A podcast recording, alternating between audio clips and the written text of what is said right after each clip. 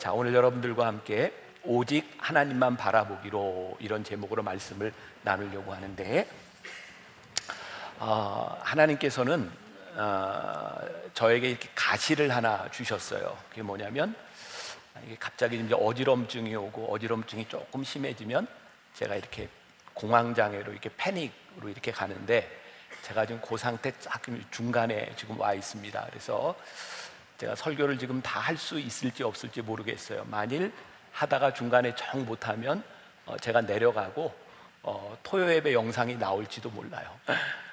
막 아픈데 협박한다, 그죠?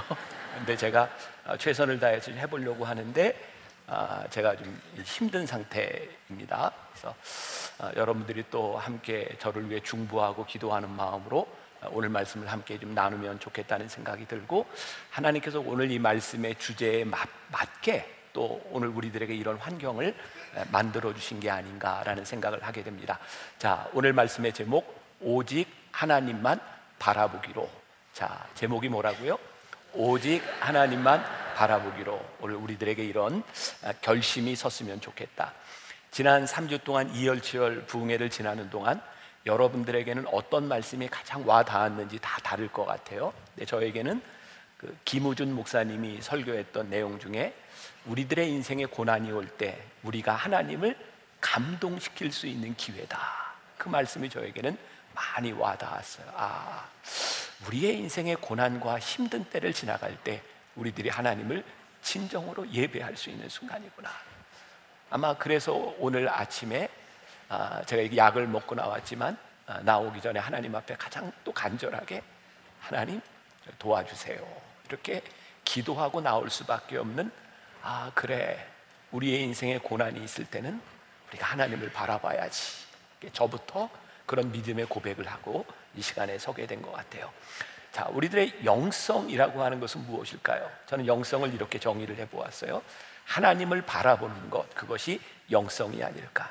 이 영성이라고 하는 것은 우리의 현실을 떠난 곳에서 일어나는 일이 아니라 지금 우리들이 살아가고 있는 삶의 한 가운데서 우리들이 하나님을 바라볼 때 그것이 영성이 되는 거죠.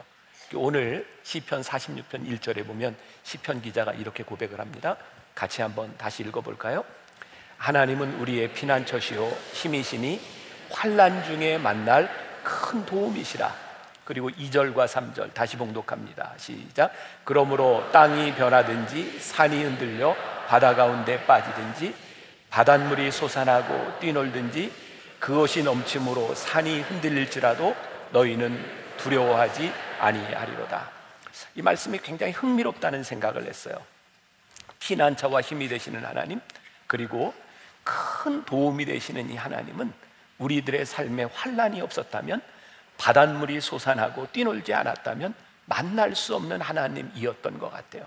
시편 기자는 그의 인생에 얼마나 힘든 상황이었는지 바닷물이 솟아나는 것 같은 그런 상황 가운데서 하나님은 나의 도움이시다 이런 고백을 하고 있는 거예요. 오늘 말씀을 함께 나누고 예배하는 여러분들의 인생에 이 흉흉한 이 어려움을 만났다면 바로 여러분들이 하나님은 나의 피난처시요 나의 도움이십니다. 라고 고백할 수 있는 기회를 우리들이 맞이하고 있다. 이렇게 생각해도 좋을 것 같아요. 아, 루이 기글리오라고 하는 사람의 책 골리앗 끝장내기 제가 이 책을 굉장히 흥미롭게 보았습니다. 여러분들 중에도 여러분들에게도 추천하고 싶은 책 중에 하나예요.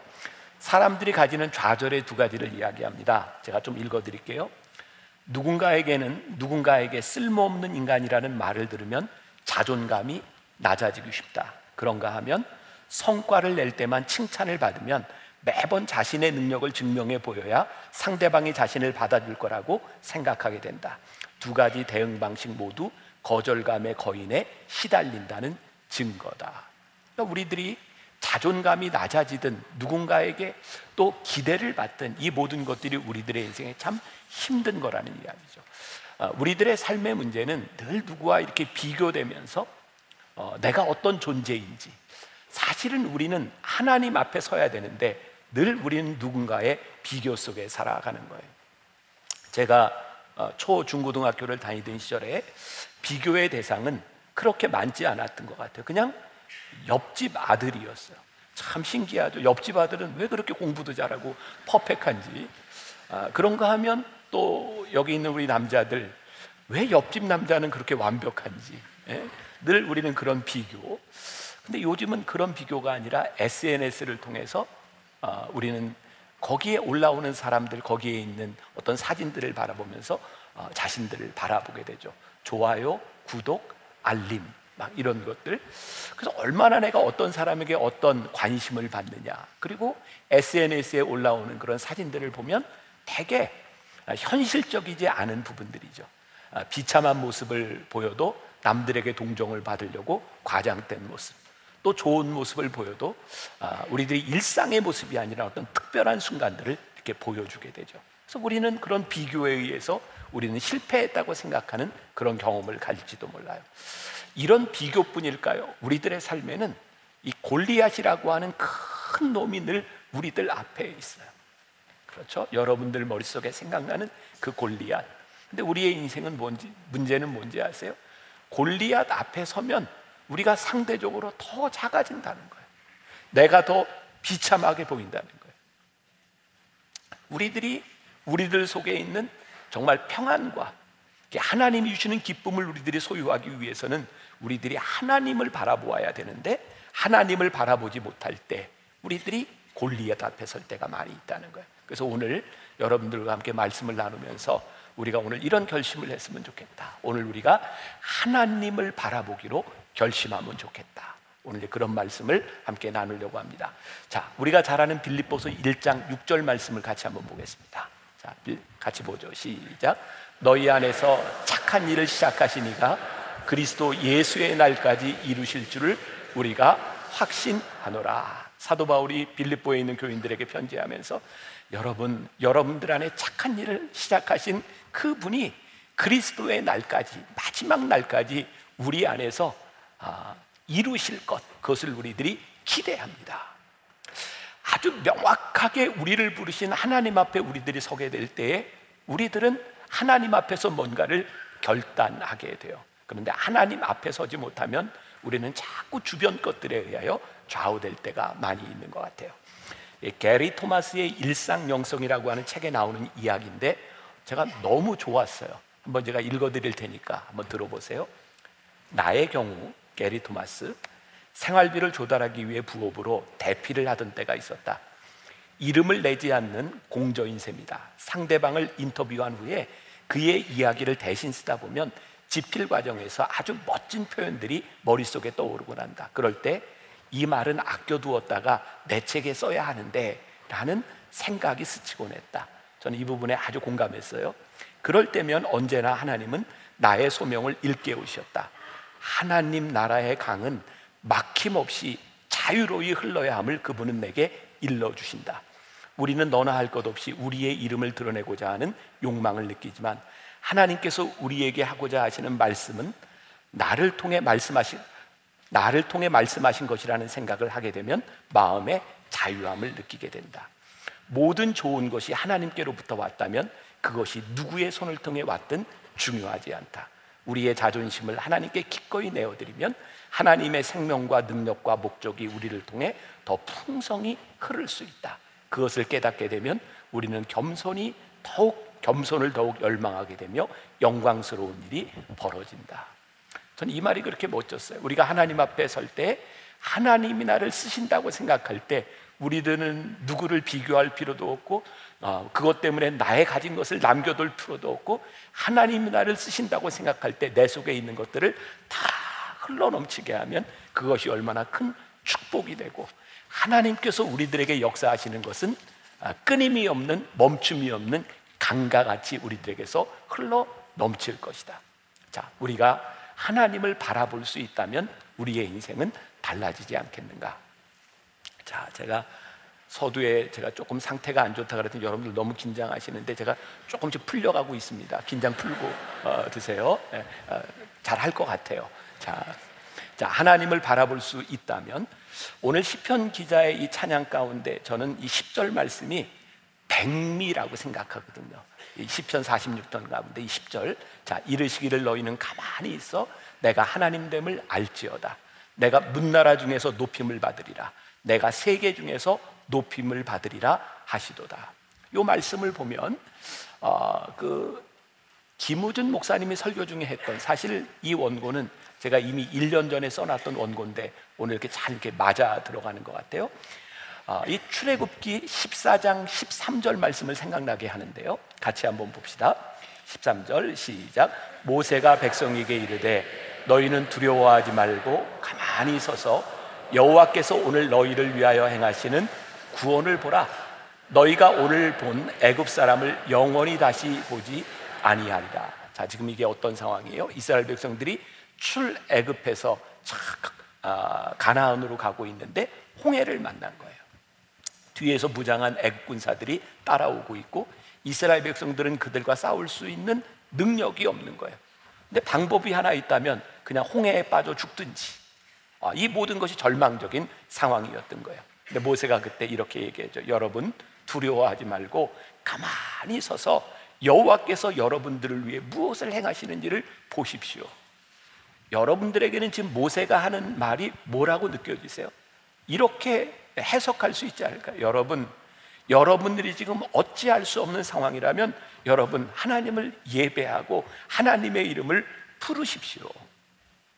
여러분, 우리들의 삶에는요 늘 풍랑들이 있어요. 그러니까 여기 있는 여러분들 가운데는 잔잔한 시기를 지나가는 분도 있고 아주 힘든 시기를 지나가는 분도 있을 거예요.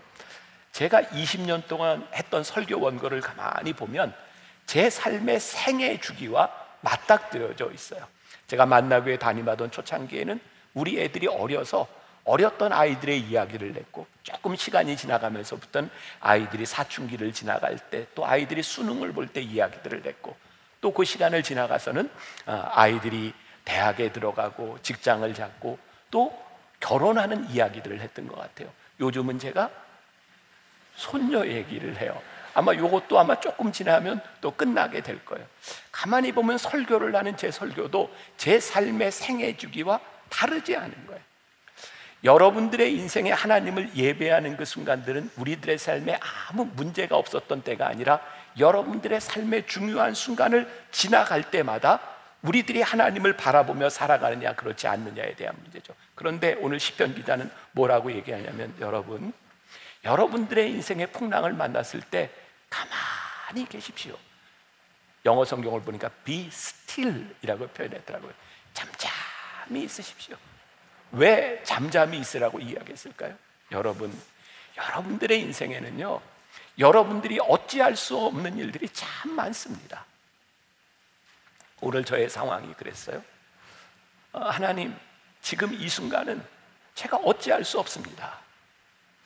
제가 아침에 일어나서 침대에서 기도한 말은 딱 하나였어요. 하나님, 도와주세요. 우리의 인생에 하나님의 도우심만을 구할 수밖에 없는 그 순간 우리들이 하나님을 바라볼 때 우리는 아주 무능력하고 수동적인 사람이 되는 것이 아니라 가장 적극적인 믿음의 행위, 하나님의 행하시는 일을 우리들이 볼 수 있는 때를 맞이하게 된다는. 혹시 여러분들은 지난 이열치열 부흥의 3주를 지나면서 어떤 생각을 하셨어요? 어떤 특별한 말씀이 여러분들에게 다가오기를? 근데 제가 3주를 지나면서 깨닫게 되고 오늘 말씀을 전하면서 깨닫게 되는 게 있어요.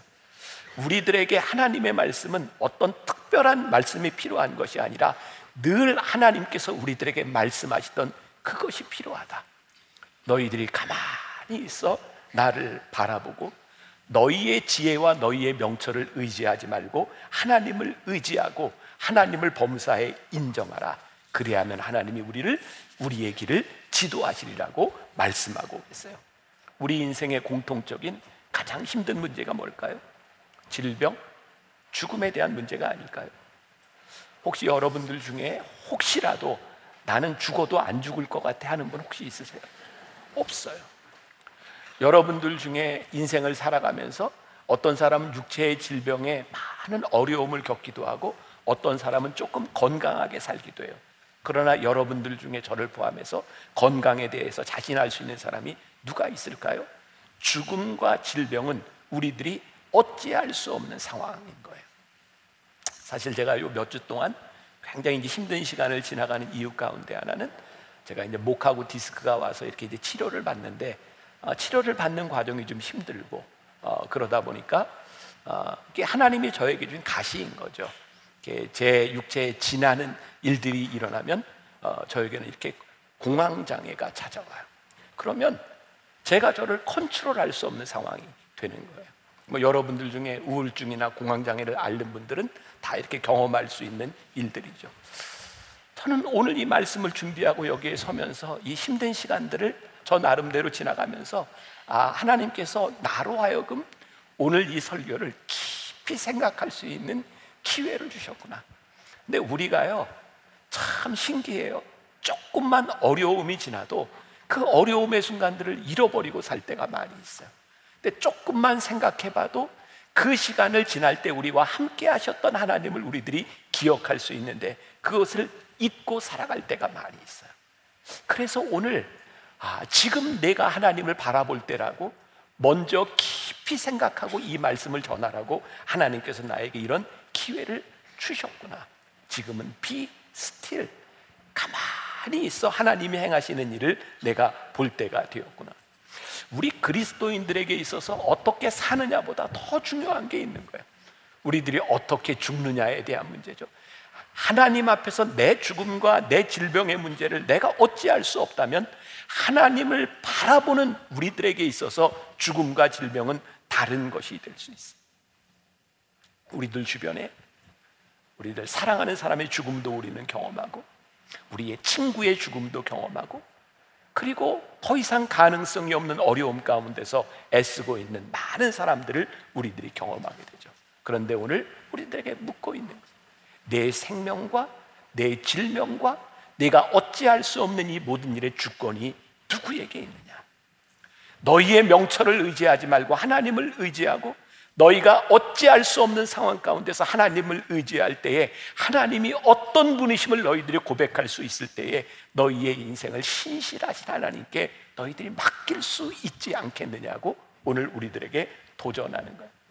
우리가 잘 아는 이야기예요. 예전에 부흥회를 하면 부흥 강사님들이 많이 쓰시던 예화예요. 어떤 사람이 등산을 하다가 절벽에서 떨어지게 되었는데 그 떨어지는 중에 조그만 소나무 하나를 붙들고 절벽에서 매달리게 되었어요. 이 사람이 아주 절박하게 그렇게 외칩니다.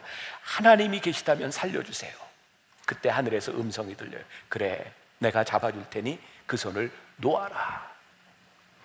근데 그 손을 놓지 못해요. 왜? 내 밑에 얼마나 깊은 계곡이 있는지 몰라. 그래서 놓지 못해요. 하나님 나를 도와주세요라고 기도했지만 내가 너를 도와줄 테니 그것을 놓아라고 하는 하나님의 음성에 그 손을 맡길 만한 믿음이 없는 거예요. 우리들이 하나님 도와주세요라고 기도하지만 하나님께 우리의 인생을 맡기지 않는 것 그렇기 때문에 우리들의 평안을 잃어버릴 때가 많이 있어요. 또 하나 그런 이야기도 있죠. 어떤 사람이 나야가라 폭포에서 외줄을 쫙 걸어놓고 외줄 타기를 하는데 이 사람이 외줄을 딱 건너서 어, 사람들이 막 환호를 하고 있는데 이렇게 얘기해요. 여러분, 제가 지금은 외주를 이 나무 균형을 잡는 나무를 가지고 건넜지만 제가 이 나무가 없이도 겨, 건널 수 있다고 믿습니까? 사람들이 예 그렇죠라고 대답해요. 그때 이 사람이 그러면 내가 이 외발 자전거를 타고도 이 줄을 건널 수 있다고 믿습니까? 사람들이 예 그렇게 환호를 해요. 그러면 제가 누군가를 업고도 이 줄을 건널 수 있다고 믿습니까? 사람들이 그럼요. 자, 그럼 누가 업히시겠습니까? 그랬더니 아무도 업히지 않아요. 많이 들었던 이야기죠. 우리가 피상적으로 어떤 것을 믿는 것과 그 믿음으로 내 삶을 전적으로 맡긴다고 하는 것은 다른 것이. 오늘 시편 기자가 뭐라고 얘기해요? 얼마나 어려운 상황인지 물결이 요동치는 이 상황 가운데서 가만히 있어 하나님의 하나님 되심을 믿을 수 없겠습니까? 하나님 되심 앞에 당신을 맡겨볼 수 없겠습니까? 오늘 우리들에게 믿음으로 도전하고 있는 거예요. 제가 지난 3주 동안 기도회를 하면서 아, 기도회에 맞는 찬양들을 이렇게 고르다가 보니까 몇 주 동안 찬양이 겹쳐요. 신실하신 하나님, 아, 우리를 붙잡아 주시는 하나님, 그 찬양을 고르는데 이게 반복이 되는데 다른 찬양을 바꾸려고 하는데 이 찬양을 대체할 수 있는 찬양이 없더라고요. 3주 동안 많이 불렀던 찬양 중에 하나가 이거였어요. 하나님 한 번도 나를 실망시킨 적 없으시고 언제나 공평과 은혜로 나를 지키셨 지나온 모든 세월들. 지나온 모든 세월들. 돌아보아도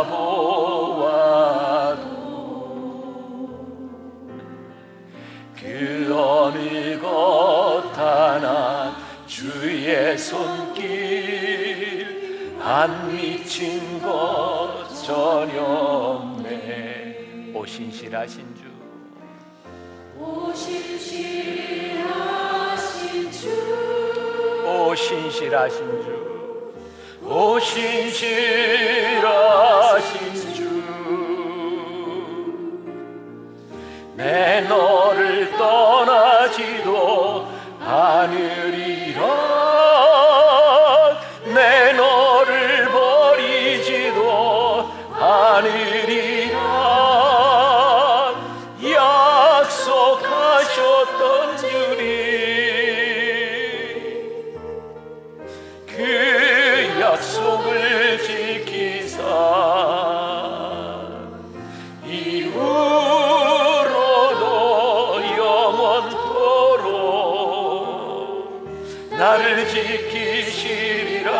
지키시리라 확신하네.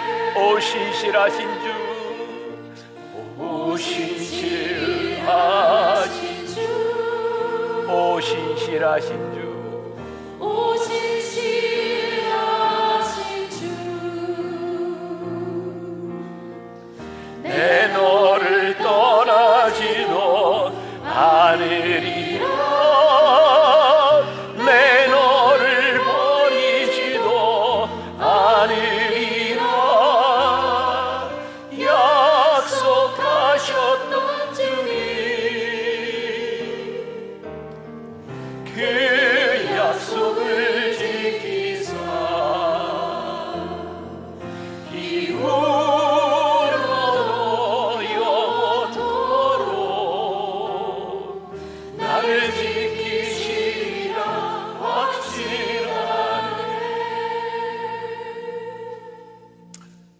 떠나지도 나를 버리지도 않으셨던 주님이 우리들 속에 고백될 때 오늘 우리들 우리들 삶에 평안이 찾아와요. 평안이 찾아오는 순간 자 오늘 본문 말씀 3절에 보니까 바닷물이 솟아나고 뛰놀든지 그것이 넘침으로 산이 흔들릴지라도 우리는 두려워하지 아니하리로다. 자 여러분들이 한번 이 말씀을 이렇게 아, 이 시를 읽고 있는 시편 기자의 상황을 생각해 보세요.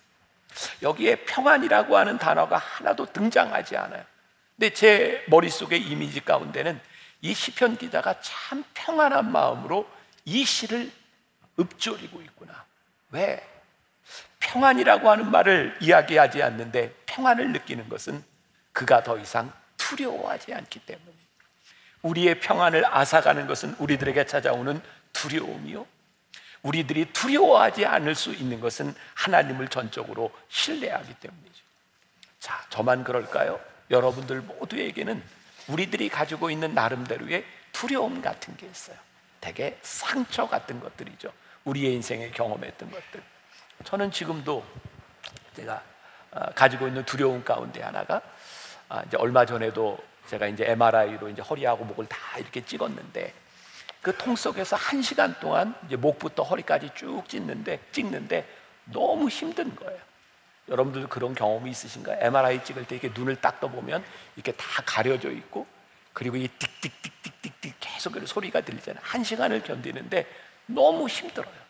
근데 저에게는 그 MRI뿐만 아니라 어떤 그 폐쇄된 공간 또 이게 지하에 들어가서 갑자기 영화를 볼 때거나 그럴 때면은 이렇게 두려움 같은 게 찾아와요. 내가 왜 이런 것에 대한 두려움을 가지고 있지? 생각해 보니까 제가 어렸을 때 제가 여섯 살 무렵 때 제가 은진에서 살았거든요. 충남 은진. 저희 아버님이 그 당시에 이제 군목 출신이셨어요. 근데 저희 형이 저보다 일곱 살 위니까 꽤 차이가 많이 나는데 저희 형이 저에게 참 잘해주는 좋은 형이었지만 굉장히 저를 데리고 장난을 많이 쳤어요. 저 여섯 살 때. 어딘지는 잘 기억이 나지 않지만 그 광에 저를 가둬놓고 문을 딱 잠그고는 쥐다 그랬는데 그게 얼마나 무서웠는지 제가 여섯 살 난 제가 그 문에 있는 유리를 제가 이 팔꿈치로 딱 깼고요. 지금도 제 기억에 생생해요. 그 유리가 쫙 올라갔다가 햇볕에 반짝이면서 제 팔에 딱 꽂혔어요. 지금도 제 팔에는 그때 꼬맨 상처가 있어요. 가만히 생각해 보니까 저에게는 이렇게 이 밀폐된 공간에 갇히는 것에 대한 공포가 저에게 있는 거. 아, 이런 비밀을 제가 괜히 알려드렸나? 제가 공황장애를 앓으면서 의학적으로 그런 이야기를 하죠. 공황장애의 가장 큰 문제는 패닉을 경험했던 그 경험 때문에 그런 상황을 마주하게 되면 그 패닉이 오는 거예요. 예기 불안이라고 그러죠. 저는 공황장애를 언제 경험했냐면 10여 년 전, 뭐 15, 16년 전이죠. 제가 설교하다가 설교를 하지 못하고 응급실에 갔던 기억이 있거든요. 그게 저에게 굉장히 큰 두려움. 오늘도 제가 힘들었던 게 그때의 그 두려움이 그 패닉이 저에게 찾아오면 내가 이거 어떻게 감당할 수 있을까? 여러분들의 삶에는 여러분들이 경험했던 그런 두려움들에 대한 문제들이 있죠. 아마 돈 때문에 어려움을 겪었던 사람들은 경제적인 어려움이 닥칠지도 모른다고 하는 것이 여러분들에게 큰 두려움일 수도 있고요. 건강에 심각한 문제를 겪었던 사람들에게는 내가 몸이 조금만 아파도 그것이 두려움으로 찾아올 때가 많이 있어요.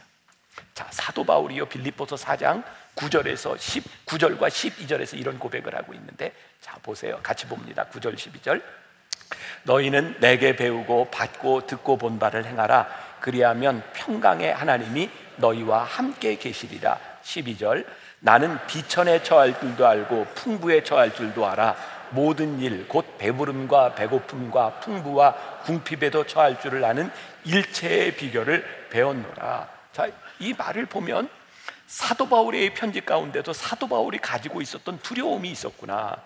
그는 사역을 하면서 혹시 내가 배가 고프면 돈이 없으면 어떡하지? 라고 하는 두려움도 있었고 사도 바울은 그가 예수님을 핍박하던 사람이었기 때문에 끊임없이 내가 그리스도인들에게 사도들에게 배척을 당하면 어떡하지? 라고 하는 두려움을 끊임없이 가지고 있었던 사람이에요. 그런데요. 빌립보서 4장 13절에서 사도 바울이 아주 유명한 고백을 하고 있죠. 자, 같이 봅니다. 시작.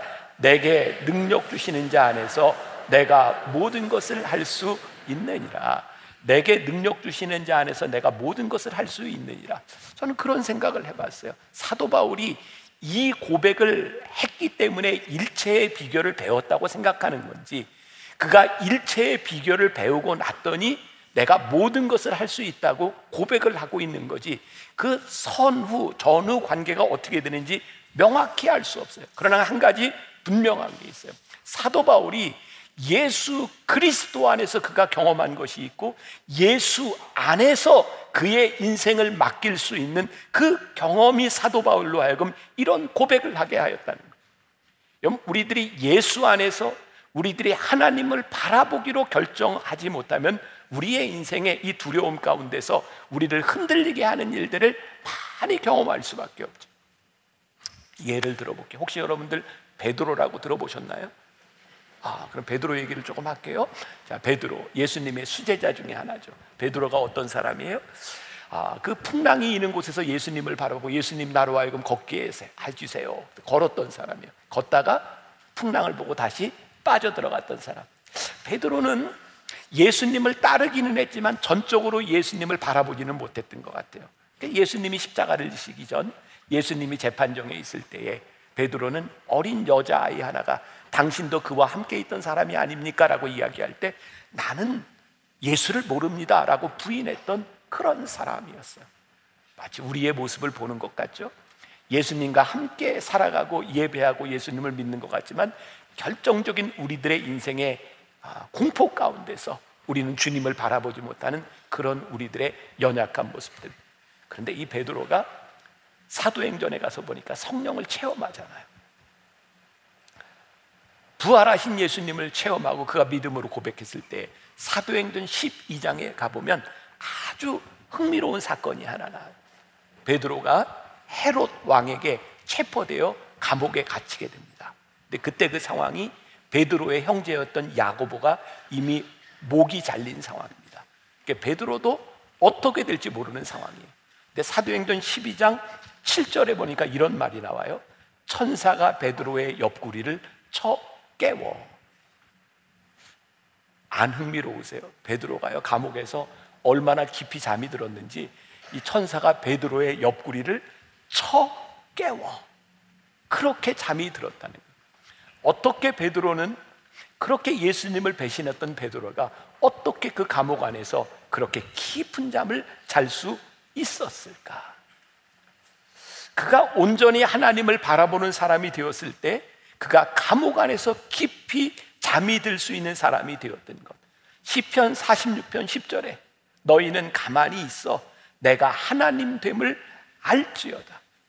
우리들의 인생에 우리들이 컨트롤할 수 없는 우리들이 어찌할 수 없는 우리의 인생 가운데서 우리들이 할 수 있는 것 우리들이 천사가 옆구리를 쳐 깨워 우리를 깨우기까지 잠이 들 수 있는 이 평안한 상황은 우리들이 온전히 가만히 있어 하나님 하나님께 내 삶을 맡깁니다. 하나님 이건 제가 어찌할 수 없는 상황입니다. 하나님 알아서 하시지 않으면 저는 아무것도 할 수 없는 상황입니다. 어려움을 당할 때, 우리의 삶이 요동칠 때 잠잠할 필요가 있다는 거예요. 아무것도 하지 않는 것이 아니라 하나님을 바라볼 필요가 있다.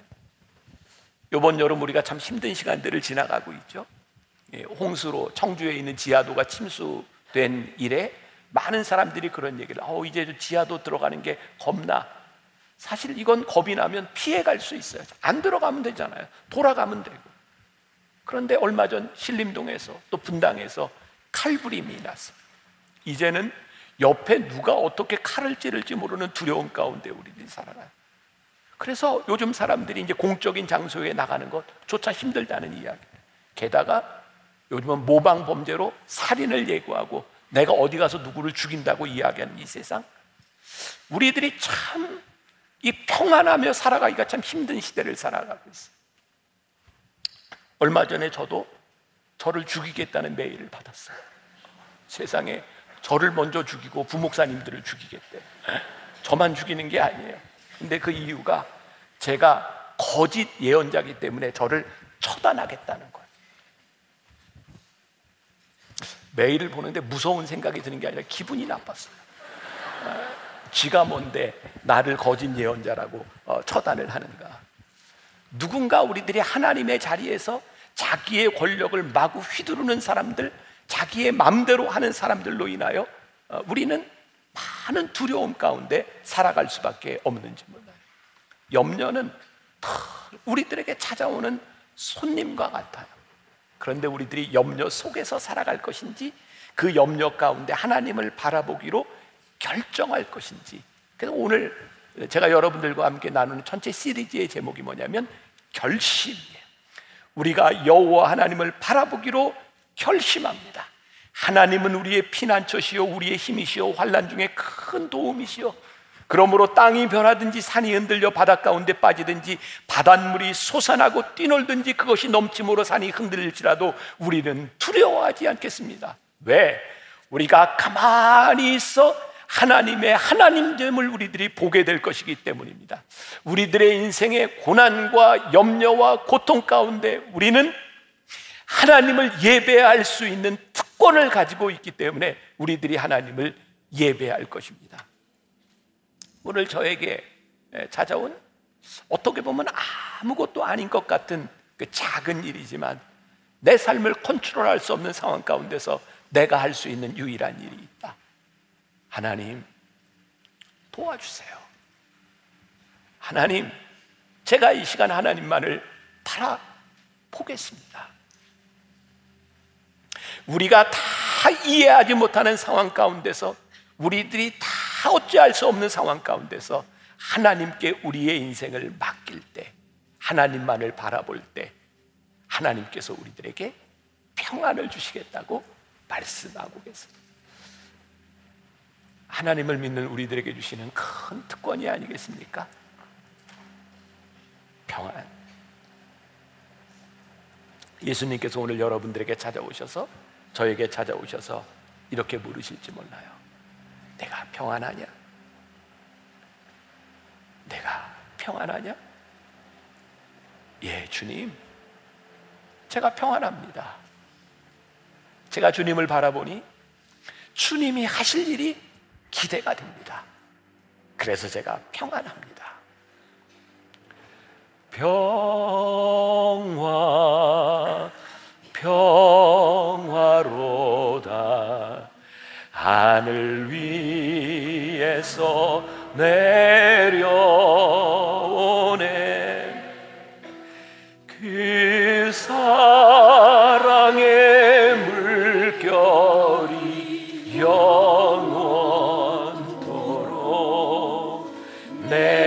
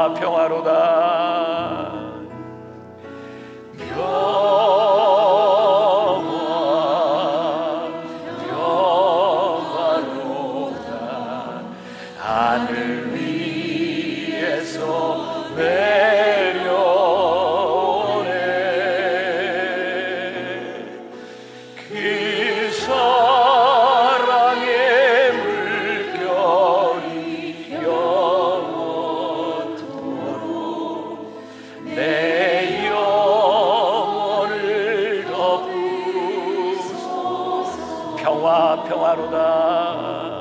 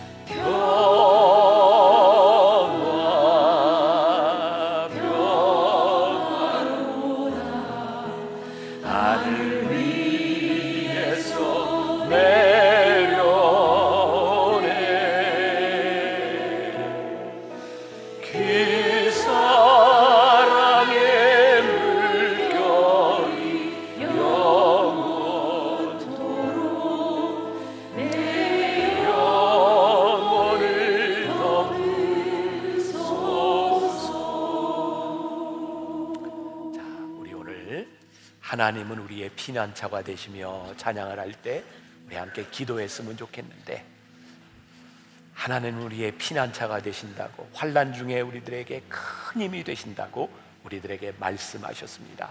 하나님, 우리가 오늘 가만히 있어 하나님을 바라보고 하나님 됨을 우리들이 고백하겠습니다.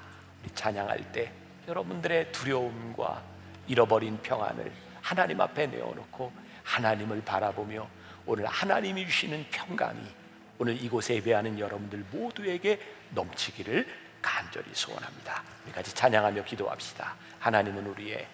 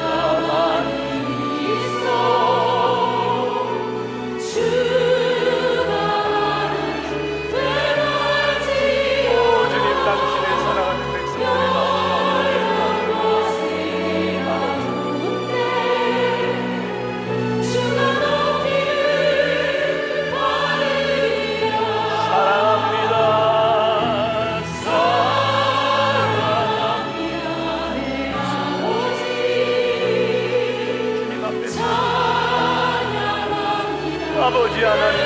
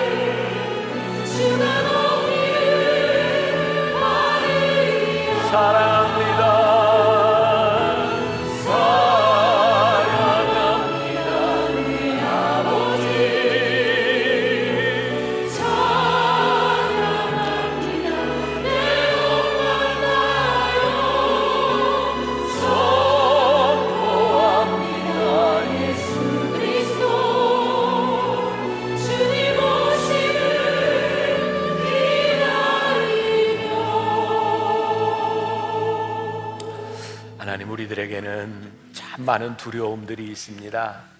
내가 어찌할 수 없는 일들. 하나님 어떻게 내가 이 일을 감당할 수 있을까요?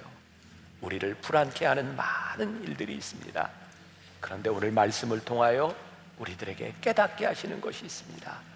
너희는 가만히 있어 하나님됨을 알지어다. 하나님께서 우리를 향해 일하심을 너희들이 깨닫게 될 것이라고 오늘 우리들에게 말씀하십니다. 하나님을 바라볼 때, 하나님 안에 있을 때, 우리의 두려움을 물리치며 우리들에게 주시는 놀라운 평안을 나도 믿음으로 고백할 수 있기를 간절히 소원합니다. 하나님의 하나님됨을 인정하는 것이 우리의 믿음의 승리임을 고백합니다. 이 믿음 가지고 이 세상에 돌아가 승리하는 평안을 누리는 우리 성도들이 되게 하여 주옵소서. 지금은 우리 주 예수 그리스도의 은혜와 하나님 아버지의 무한하신 사랑과 성령의 인도하심이 오직 하나님을 바- 하나님만 바라보기로 결심하며 이 세상으로 나가는 당신의 사랑하는 모든 백성들 위해 지금부터 영원까지 함께 하시기를 간절히 축원하옵나이다. 아멘.